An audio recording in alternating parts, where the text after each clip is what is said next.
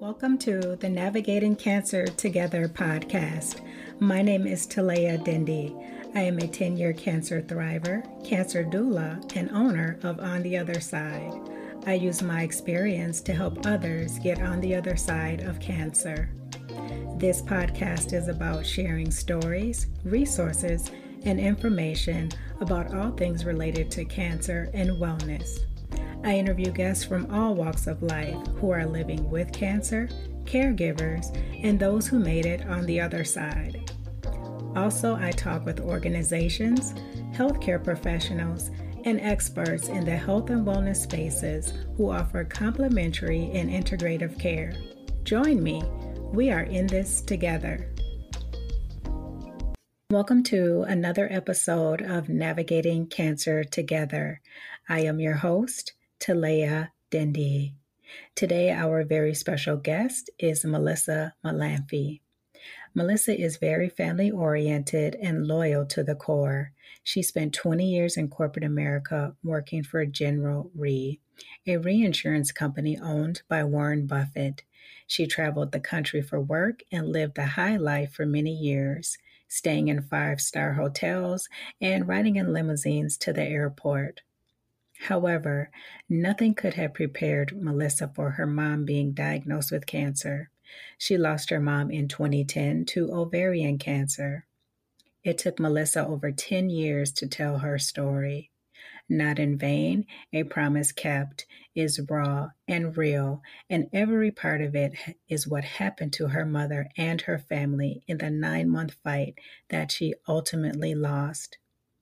She was very sick but there were a lot of mistakes.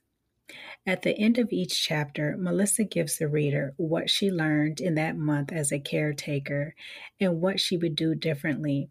She discusses her grief and self sabotage. Melissa's goal is to help others find their voice so they do not have to suffer or learn the hard way like they had to. Melissa, thank you so much for joining us today and welcome. Thank you very much for having me. Melissa, you are doing such amazing work educating people about different things to be aware of when they go through the healthcare system. First of all, Melissa, please walk us through what was going through your mind, what you were thinking when you learned about your mother's cancer diagnosis. That's a good question. My mom was diagnosed when she was 68 years old. Believe it or not, the night before we went to the emergency room, she was waiting tables. She waited tables from when I was one until the night before we went to the emergency room at night. My mother was very strong. She was very independent. She was, again, waiting tables at 68 years old. And I never thought she'd get sick because that was the aura my mom had. She was very self reliant, very independent, very strong. And believe it or not, my dad had congestive heart failure and had got stents like 10 years prior. And he was the one that we worried about, never worried about my mom, thought she'd be around forever. And when she called me and said that she had a distended stomach, I didn't know much about it. And my first thought was she probably had a bowel obstruction, playing a little bit of doctor. And my mom was from a generation that I learned when reading the book called The Silent Generation. Some of their, some demographics of this generation is they're not doctor people. They don't like to go to the doctor. They don't like to be considered a burden. And uh, because of that, and just because of who my mom was, unfortunately, she didn't go to doctors unless she really had to. And she had not gone to a gynecologist since she had me and she was diagnosed when i was 39 what i thought when she was diagnosed was and it's a long story because we, we waited a couple weeks for the diagnosis and you're you always want to think things are benign. You're on the internet and you hear the risks. You hear about postmenopausal women and ovarian cancer being the silent killer and all that stuff but you still try and hold on to hope and we were holding on to that. When we did go to the emergency room, the doctor took one look at her. And while his word, it's probably benign because I think he saw a very worried family, his nonverbal communication and his face did not say that story. She got a CAT scan with contrast. And when he came back, my dad had arrived at the emergency room and he asked to speak to my parents by themselves. And at that point, like I just got a big pit in my stomach. My God. And they, it wound up being a 23 centimeter mass, which is big. And thinking back, I wondered to myself, I saw my mom all the time. She lived nine miles from my house. I'm saying, how the heck did I miss that? Because ultimately, when we saw her in the emergency room, her stomach was so distended. And as with tumors, they're often founded by ascites. And she looked about five months pregnant. And I'm saying, how did I miss that? And but my mom always wore like extra large shirts, extra large sweatshirts. She was five foot two. It just I didn't see it. I, we nobody saw it, and unfortunately, she was staged out at stage three C when we began the fight. And that's common, unfortunately, because with ovarian cancer, a lot of doctors unfortunately misdiagnose it for GERD symptoms, GI symptoms. You get antacids. Some people, like my mom, self medicate. She was eating Tums all the time. If you have UTIs, they treat you for urinary tract infections. It's very common if you read about ovarian that when it is caught, it's very, it's mostly you're staged out, either three or four. You're lucky if you get caught in stage one or two because there's no pap smear, there's no mammogram. The only way for someone to diagnose it is if you have symptoms and you have a doctor that listens, a transvaginal can see that. A CAT scan we had in the emergency room, and there's also a test called CA125 that is a tumor marker that you can get, but it's very uncommon for a gynecologist to go those routes unless they really feel like there's a risk. I'm involved with a lot of ovarian cancer awareness groups and fundraising groups and alliances just to help women better understand what the symptoms are and not to ignore them. And if I just read a story yesterday on uh, the Today Show that 40 year old, uh, she started getting symptomatic during COVID. It was hard for her to get appointments. She finally did get her appointment. Her doctor said she was 40 and it's just probably what happens at that age and he blew her off and she got so bad and was in so much pain she went to emergency room and she did have ovarian and she was staged out and ultimately she passed away but it's not uncommon for you to be treated for other stuff and that's why they call it the silent killer. It's for women it's for breast cancer. A lot of times we've gotten really good at treatment and survivorship with ovarian less than half at the five year mark Wow. Melissa, you mentioned that you're involved with different groups and different advocacy groups. Are there any talks about changing any testing or trying to implement like the tumor markers or anything like that? Are there any talks to add something besides a pap smear? Believe it or not, the gynecological surgeon that we had, I call her Dr. Z in the book. She was from Iranian descent.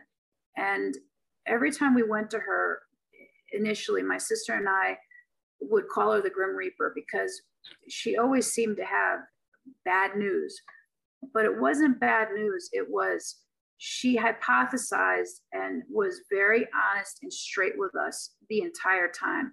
But when when you're holding on to the strings of hope, that's not what you want to hear. But looking hindsight, I am so grateful because everything she said could and would happen happened. She was mm-hmm. right on every call. And she wound up leaving the hospital to, be, to go to Northwestern in Chicago to become a researcher because she was phenomenal at her job. And I've actually kept in touch with her. As far as preventative screenings and stuff, to my knowledge, there isn't anything yet. I did read a article which I blogged about recently that they have come up with some a blood test and i could after this call i can get it and send it to you that does show markers in the blood for over 50 cancers that you could possibly get which i was like this is fantastic. It's in the early stages now but one of the markers was for ovarian which is great. It's in the testing phase now it's in the research phase now but man if we could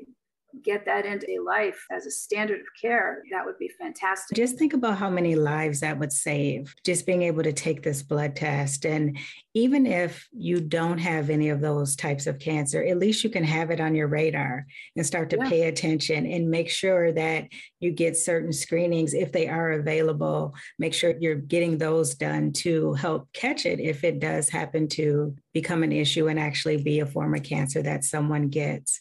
So thank you so much for sharing that.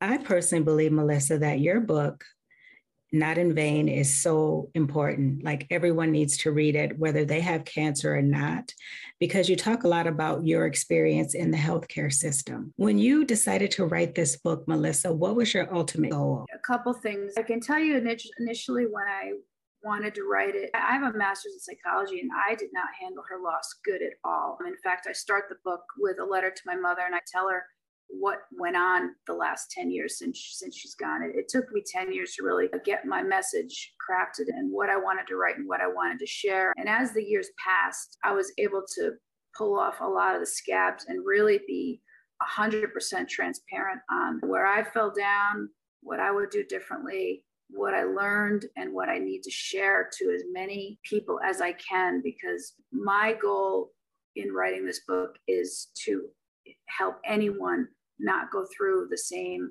pain that my family and my mother ultimately paid the price. Healthcare to me is both science and art. And human beings, we're all human. People make mistakes. It's just going to happen. It's it's, it's there's no way you're going to go through life without making mistakes. And unfortunately, with my mom, a lot of mistakes were made, and mistakes that were bad that I felt like I needed to tell people. And then and, and I ultimately did after she passed. I wrote to the CEO of the hospital. I, I professionally, I wrote him maybe 10 of the top 25 things that happened during my mom's fight because, as we know, responsibility starts at the top. And I felt that he needed to know what happened under his watch because I, I doubt that he ever gets that information.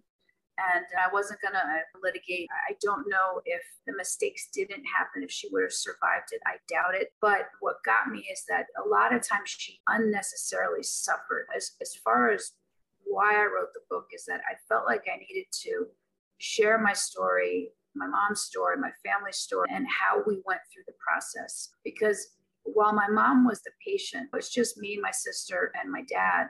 But each one of us served a different role through those eight months. Me personally, my personality, I was more of the heavy. I was the person that when something didn't go right, figured out and got the answers, and sometimes it's not very nice about it. My sister, she's more conservative. She was great. She took all the notes. She journaled everything. She kept my mom's weight. She knew all the meds, what doctors they were from, what they were there to treat, all the important things that I mentioned in my book that you have to have. And my dad was a, in a space, and it's just his personality. He doesn't handle stress well at all. And every appointment that my mom had, either my sister or I or both of us was with her because, as you know, working with people that have been diagnosed with cancer, it's very common that they really aren't it's not that they're not listening because they're being rude they a lot of times can't hear it because there's so much anxiety over what they're going through in my mom's case sometimes i think she just went through the treatment and the motions for us mm-hmm. because i think she knew her mortality that day in the emergency room i think yeah. she had her mind made up and i just think that she went through all of it for us and some person reads my book or reads my blog or see something that I posted on my website and takes away something for it, their loved one doesn't have to go through something unnecessarily. They get answers quicker or they don't fall to what I call white coat syndrome, ask the tough questions, then my job is done and I'm happy. Wonderful. And it's so important. You mentioned a lot of important and heavy things in that. And one of them is that your mother was going through that for you all, for her family. And unfortunately, a lot of times, people make decisions based on what their family wants for them. And you're right, they do check out when they're going through this whole process because it's a lot. It's not something that anybody wants to do you're trying to figure out how long are you going to live? How is all of this going to affect me? Then also i'm quite sure as a mother she was worried about you all as well. So there is a lot that goes on and she was very blessed to have you and your sister and your father because some people they don't have anyone to go to those appointments with them and they just suffer. Yep. they really suffer. I just went through that with my neighbor. There was welfare check and the person came to the wrong house and I didn't know he was sick. And I saw him all the time, but I didn't know he was sick. And he said that he had fallen. To make a long story short, he did not have anybody. And my husband and I got him in the ambulance and unfortunately he did have an aggressive cancer and lasted about two weeks in the hospital and i went over there every other day for him because again he had nobody and i called his family and i said you better get up here and it's heartbreaking it's heartbreaking and this also happened during the time where there's restrictions on visitation because of covid so not only are you alone because you're suffering and you're dying, even if you wanted to have someone there, you can't. And it's just awful. And bad things happen when you don't have visitors. So true. So true. And I want to commend you for helping your neighbor because it's so important for us to step in if we can when other people don't have anyone because we never know when it might happen to our parent to us and nobody's around and so i just want to commend you for that Melissa, you have been through a lot as you've already shared with us. Please tell us what is one of the first things that people should do when they are diagnosed with cancer and if they happen to be admitted to a hospital? There's a lot of things that I, again, we learned the hard way, but I would say they say that the internet could be your worst enemy or your best friend. When my mom was first diagnosed, I became obsessed with up all night looking at ovarian survival rates, different treatment methods, et cetera, et cetera. And some of that might not have been healthy, but I can tell you educating yourself on the diagnosis is important. Knowing the vocabulary, knowing the options is important. I also wanted my mom to get a second opinion. She didn't want to get a second opinion. I wanted to bring her to the city. I have 45 minutes from Manhattan, and she just liked where she was. And would that have changed things? I don't know. It might have complicated things. I'm not sure. When I started writing the book, I had my mother's entire medical file, and I wound up putting every single page in a spreadsheet, every single interaction with every doctor, every diagnosis, every lab, you name it. And uh, I'm not saying that's something someone should do, but I always say that if you are admitted to a hospital or you get a diagnosis, ask for your medical records and the CDs, because especially if you're going to go to another specialist, it saves time.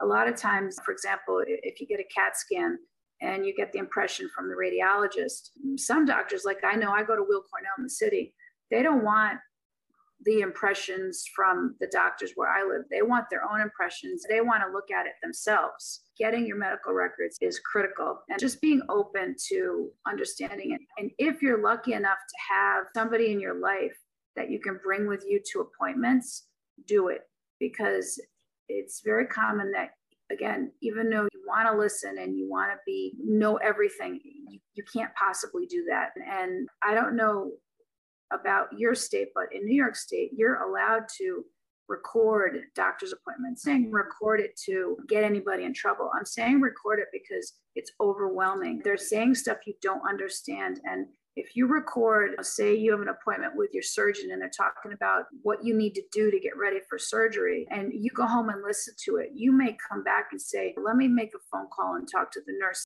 There's a lot of things that, that you don't know. Again, calorie intake. And if we're just talking about cancer, oftentimes with cancer treatment, equals wasting disease. And you never see an overweight cancer victim, usually.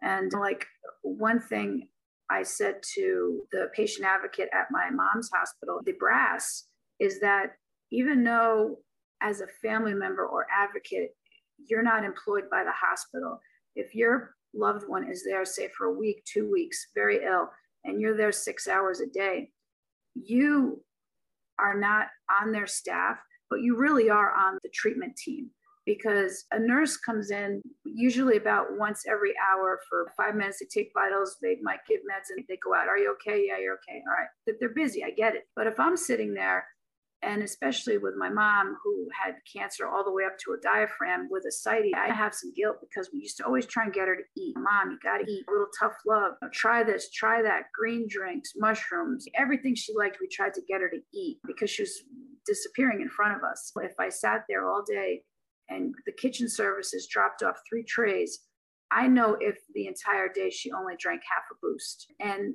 her doctor should know that information. I could go on forever, like keeping records of your weight. And the doctors generally weigh you, but not all the time. That's a big deal. In mm-hmm. fact, my mom's wasting disease and malnutrition is part of what got her surgery delayed because her protein levels were so low that she was a risk for stroke. So she had to get in for two weeks inpatient. TPN is liquid food in order to get her levels at a place where they could do surgery safely. It's just, there's a lot to it. But again, the more the better. Never feel like you're a burden to the healthcare provider, the nurses, yes. their staff. If you have a question, ask it. And now today with portals, like my mom's generation, she wouldn't be doing any kind of portals and even telehealth. Like I had to do a telehealth appointment with my dad over COVID, and he, there's no way you could have possibly done it without me coming down there with my phone. But now with it, like I often write to my doctors on a message and ask for stuff or talk about stuff, and I don't feel bad about asking questions. You have to. Yeah, and that's part of their job is to make yeah. sure you're getting the information you need. I also want to piggyback on something that you said, and it's understanding your diagnosis and getting information about what kind of cancer you have. I always recommend to people invest in a good medical dictionary. I know that might sound extreme, but I found that to be very helpful because I didn't have to go to the internet and look through all of those daunting details, I could go right to the medical dictionary if there was a word used in my report or something that I didn't understand. And yeah, the internet's good for some things, but you're also right, Melissa, it can be very overwhelming and you can get addicted to that. So I just like to recommend to people invest in a medical dictionary. If you're looking over something, you just need a quick answer, but a solid answer, a vetted answer I think that's a good place to go. That, that's huge. And at one point, my mom was getting what they call cleanup chemo. And I was at work, and my sister texted me and she said it was really bad. It was four days inpatient. And this is where the internet came in really handy. I Googled ostomy. That was the, the cancer, the chemotherapy agent they were using for my mom. And when I got to the hospital, I left work. I had a great employer. I left work, and my mom had every symptom of toxicity except coma and death. And that's how bad she was. And I called the oncologist and I said, listen, it was a holiday weekend. I said, you need to get here before you leave for the weekend because this is not good. And he came over, and my mom was on Ativan and pain meds, and he said, This isn't going to be easy. We're going for cure, and let's keep pushing. My mother opened one eye and said, Okay. The next day, my cell phone rang about seven o'clock in the morning. And I also say this in the book befriend your nurses because they are the connective tissue to your care. They can make or break your care my mom was to get her second bag hung. And thankfully, one of the nurses that knew her and knew my family, not outside the hospital, just from being being there a lot on the oncology floor, she said, Missy, you need to get here because this isn't the Connie that I know. And this nurse stuck her neck out. And I got over there. She was having a very bad response to the chemo. And to make a long story short, it was a horrible weekend. My sister and I wound up sleeping there. And on Monday, this was a four day weekend, Monday night, I was leaning up against the bathroom. The original oncologist walked in that I had told that I thought she was toxic on Friday, came in and said, You were right, she was toxic. Now, understand that for those four days when he was gone, three priests had come in the room because that's how bad she was. And at that, I can't even tell you the feelings that I had at that point. And then for two weeks, uh, she was just out of it. She was just in and out of consciousness. She was hallucinating. And so to, to, get back to the internet, again, it can be good and bad, but I just Googled that. And so when he came in and agreed with me, I had about no patience left. And I told him, I said, listen, I'm in the reinsurance industry. I'm sorry, but this is your job. And my mom lost three weeks of her life. It wasn't that great of a life anyway. But I remember during that period, I called my husband. He was working in the Bronx two times to come home because we thought it was it. It was really bad. There's that saying, trust but verify. That's the thing. And also to trust your gut. Like this nurse knew my mother's disposition. She knew what she looked like when she was well, and she knew that what she was seeing was not good. And thank God she made that phone call. Grateful to her for that. Wow, there's just so many lessons, Melissa, throughout your journey and your mother's journey. And I just want to thank you for having the courage to come forward and share what you've learned with everyone. And so that will lead me to my next question. In addition to your book, what are some other things that you're working on to fulfill your goal of patient advocacy? A couple things. One thing in the book that I added at the end, at the end of before I got it published, was I went back and I start the book with a letter to my mother. And I basically tell her what has gone on for the last 10 years. And with a master's in psychology, my experience working in psychiatric emergency rooms, step down houses, running group therapy, I was terrible at grief. And I was too smart for my own good. And I, as far as like self sabotage, I should have sought out help a lot sooner than I did, but I thought I was too smart. And that wound up backfiring. I wound up being about 110 pounds, getting size zeros taken in because nothing fit. I just try and tell the reader that I was textbook PTSD, depression, anxiety, grief, and I didn't tell anybody for about a year. In my head, when I was at work, when I was driving, when I was sleeping. I, it stole my sleep. I kept seeing my mom passing away on the couch. I saw it over and over again. And I never told anybody until a year later when it was really bad. I just want to show my own vulnerability and tell people that it's okay to ask for help, even with a fancy degree that I should have gotten help sooner than I did. Thankfully, I did and I'm not ashamed of it. But I went for eight years. I had a great relationship with my person, and I'm not afraid to. I'm not afraid to talk about it. As far as next steps, my ultimate goal is to have the ability to speak to people like you and others and get the message out. Um, I'm trying to get speaking engagements across larger groups. I try and blog at least every day on some kind of emerging issue, and it's not all about cancer. It's goes across the board. I just wrote this morning, today's actually PTSD Awareness Day. So I just talked about what's going on with our vets and, you know, how everybody is vulnerable to experiencing a trauma or PTSD and, you know, how to understand it and what to do and not to feel like a lot of the military, especially the men, feel like they got to just suck it up and you don't have to. You, you can ask for help and you should try and get it. Right now, I, we're going through nursing shortages. The ratios of nurses to patients are dangerous. It's okay to research a facility. If you're going to get some kind of surgery done, you could go online and research people's survey results of a facility. It's just we're in different times now. I tried to make an appointment with my neurologist, and it's three months out before he can see you. That's just how things are going right now. And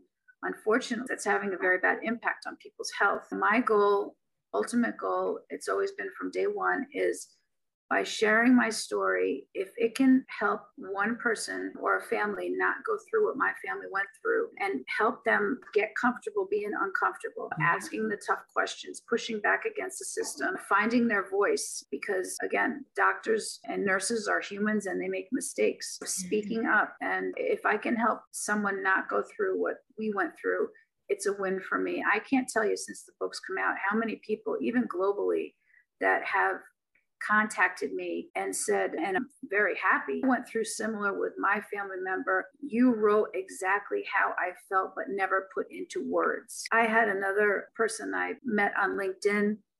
She's hospital brass, and she wrote me and said, I am going to make my entire network read your book. I had another lady that's an RN, seasoned RN. She wrote and said, I think this should be required reading in medical school. My goal is not to embarrass, beat up, belittle professionals. Everybody's name is changed and the facility is not named in the book. It's just more of a call to awareness to know that these things happen and some of it you're going to have control over and some of it you're not. But the things that you do have control over, please do them because it really could be a matter of life and death. We had situations, um, this will probably blow your mind. My mom had cancer causes clots. Yes. She had bilateral pulmonary embolisms in each lung and DVTs behind each knee. My sister noticed it because she was in radiology getting the ascites taken out. And she was getting paracentesis and she had to get that done three times a week and she noticed my mom's breathing was weird. I happened to see the oncologist in the hallway. I said, please come see my mom. Her breathing is weird. He looked at her. He said, she looks okay, but you know what? Let's admit her into cardiology and we'll get ultrasounds in the morning. I go up to a room. Were up there for a while and it was a teaching hospital. A student came to my mom's room right before we were leaving. As I'm leaving, I make sure IVs are good and she doesn't need anything before I go home. I happened to look down at her bracelet. Her name was Constance Burns, and the bracelet had another name on it. Mm. Another name, another barcode. And mm. I wasn't thinking at the time of any kind of lawsuits or anything like that. I said, but she could have been brought down to get an angiogram at two o'clock in the morning and not even been aware of it. The nurse came in, she cut it off right away. Of course, I told the patient advocate, your meds, your diagnosis, your whole file record is on that barcode. She was usually hypotensive, low blood pressure. What if they gave her a hypertensive med and it mm-hmm. brought it mm-hmm. down to unsafe levels? The book is full of things like this. And again, it's not meant to be a gotcha. It's meant mm-hmm. to be these things happen and you really got to keep your eyes open. And especially now when we're at with fatigued, very fatigued and tired and mentally, I would say, checked out in some cases, post pandemic workforce, that these things are just going to happen more. It's just critical that you try as best you can to be ahead of it. Absolutely. I could not agree more. And Melissa, please tell the audience where they can find your book. My book is on Amazon, Barnes and Noble, Books a Million. It's all over the place, but it's also on my website, www.melissamalamphy.com. It's on my Instagram account. It's on my Facebook account. Right now, I'm doing a special on Amazon. The e version is $1.99. If somebody in your audience is interested in the book and they want to consider sending me back a review, and maybe they're an oncologist, maybe they're a professor that, that I can learn from their side of it, I'd be more than happy to send them a book. I have plenty. Again, this isn't to me, it's not about frequency and selling books. It, to me, it's about the message and how I can help others. The message is so very important because just of all the things that Melissa shared with us with her own personal experience and the fact that the healthcare system is very taxed to death right now. There's shortages everywhere. As Melissa shared, it takes three months to get an appointment, sometimes longer. That's happening all over the world, the United States, I'll say that. So that's very common now. And people, quite frankly, could be dying. So it's yeah. good to arm yourself with information before something major happens. That's the other message here. Don't wait until you get that diagnosis or that emergency surgery or anything like that. Start educating yourselves now, and yeah. that will make a big difference. And one thing, too, that we can do, especially now, to reduce or help our emergency rooms is in January, I went found myself in an ER and they were triaging me out in the waiting room. And it was because everybody was going to the ER to get tested for Omicron. Now, listen, I'm not going to make judgment. People got to do what they got to do. And that's a, that COVID is just a whole nother, we could talk for another hour about it. But I did blog about this because save going to the emergency room for emergencies. I'm not saying don't go, God forbid you have COVID, but don't go if you're, say, asymptomatic and you, you're getting tested because you need to go back to school or you need to get on an airplane or you want to go to a family party. There's other places you can do that. Pharmacies, the kits the government's supposed to send you, or now kits, I'm seeing them in the pharmacies. Don't go to an emergency room to do that because they just do not have the capacity. That yeah. that was some arrangement. There were gurneys everywhere. The poor nurses, I felt so bad for them because they were getting yelled at. They, there was nothing they could do about it. There's reasons to go to the ER, and then you've got urgent care, you've got your GP, you've got clinics. Now you have Walgreens and CVS's that are becoming clinics. Use them. Great point. That goes back to the learning. Learn what's available to you and when when for what situations to utilize it because it will only help you out even more if you go to the right place and talk to the right people. And so, again, make sure you check out Melissa's book. I will have links to her book, her website, and other information in the listen notes for this episode. Melissa, I want to thank you so much for joining us today, for sharing all of the very helpful information, and for being vulnerable and writing your book and sharing your mother's journey and your family's journey as well. Thank you so much, Melissa. Thank you very much. I appreciate you. You have no idea. I looked at your what you're doing and your mission. And again, I think that our paths cross for a reason and hopefully we continue to share with each other because I'm, I've just started. That's right. I say we got to stick together in this. Unfortunately, there's so many people out there that need our information and guidance, and we can't have enough of us. So I'm proud to share this area, this mission with you. And again, audience, please check out Melissa's book, check out her website. She has a wealth of information and knowledge. She's lived it. I want to give a shout out to the listeners before we end today. Thank you so much for joining us. That is it for this Wednesday. And until next time, let's keep navigating cancer together. Take care. Thanks for listening to this episode of Navigating Cancer Together. I hope you enjoyed it. Please be sure to subscribe. And if you appreciate the show, drop a positive rating and review on Apple Podcasts or Spotify. For notes from the show, visit ontheotherside.life and check out the podcast section. After you check out the show notes, head over to my gift shop and show yourself or someone special in your life some love with gifts of encouragement, hope, and positive affirmations. I would love it if you joined us for the next episode. Talk to you soon.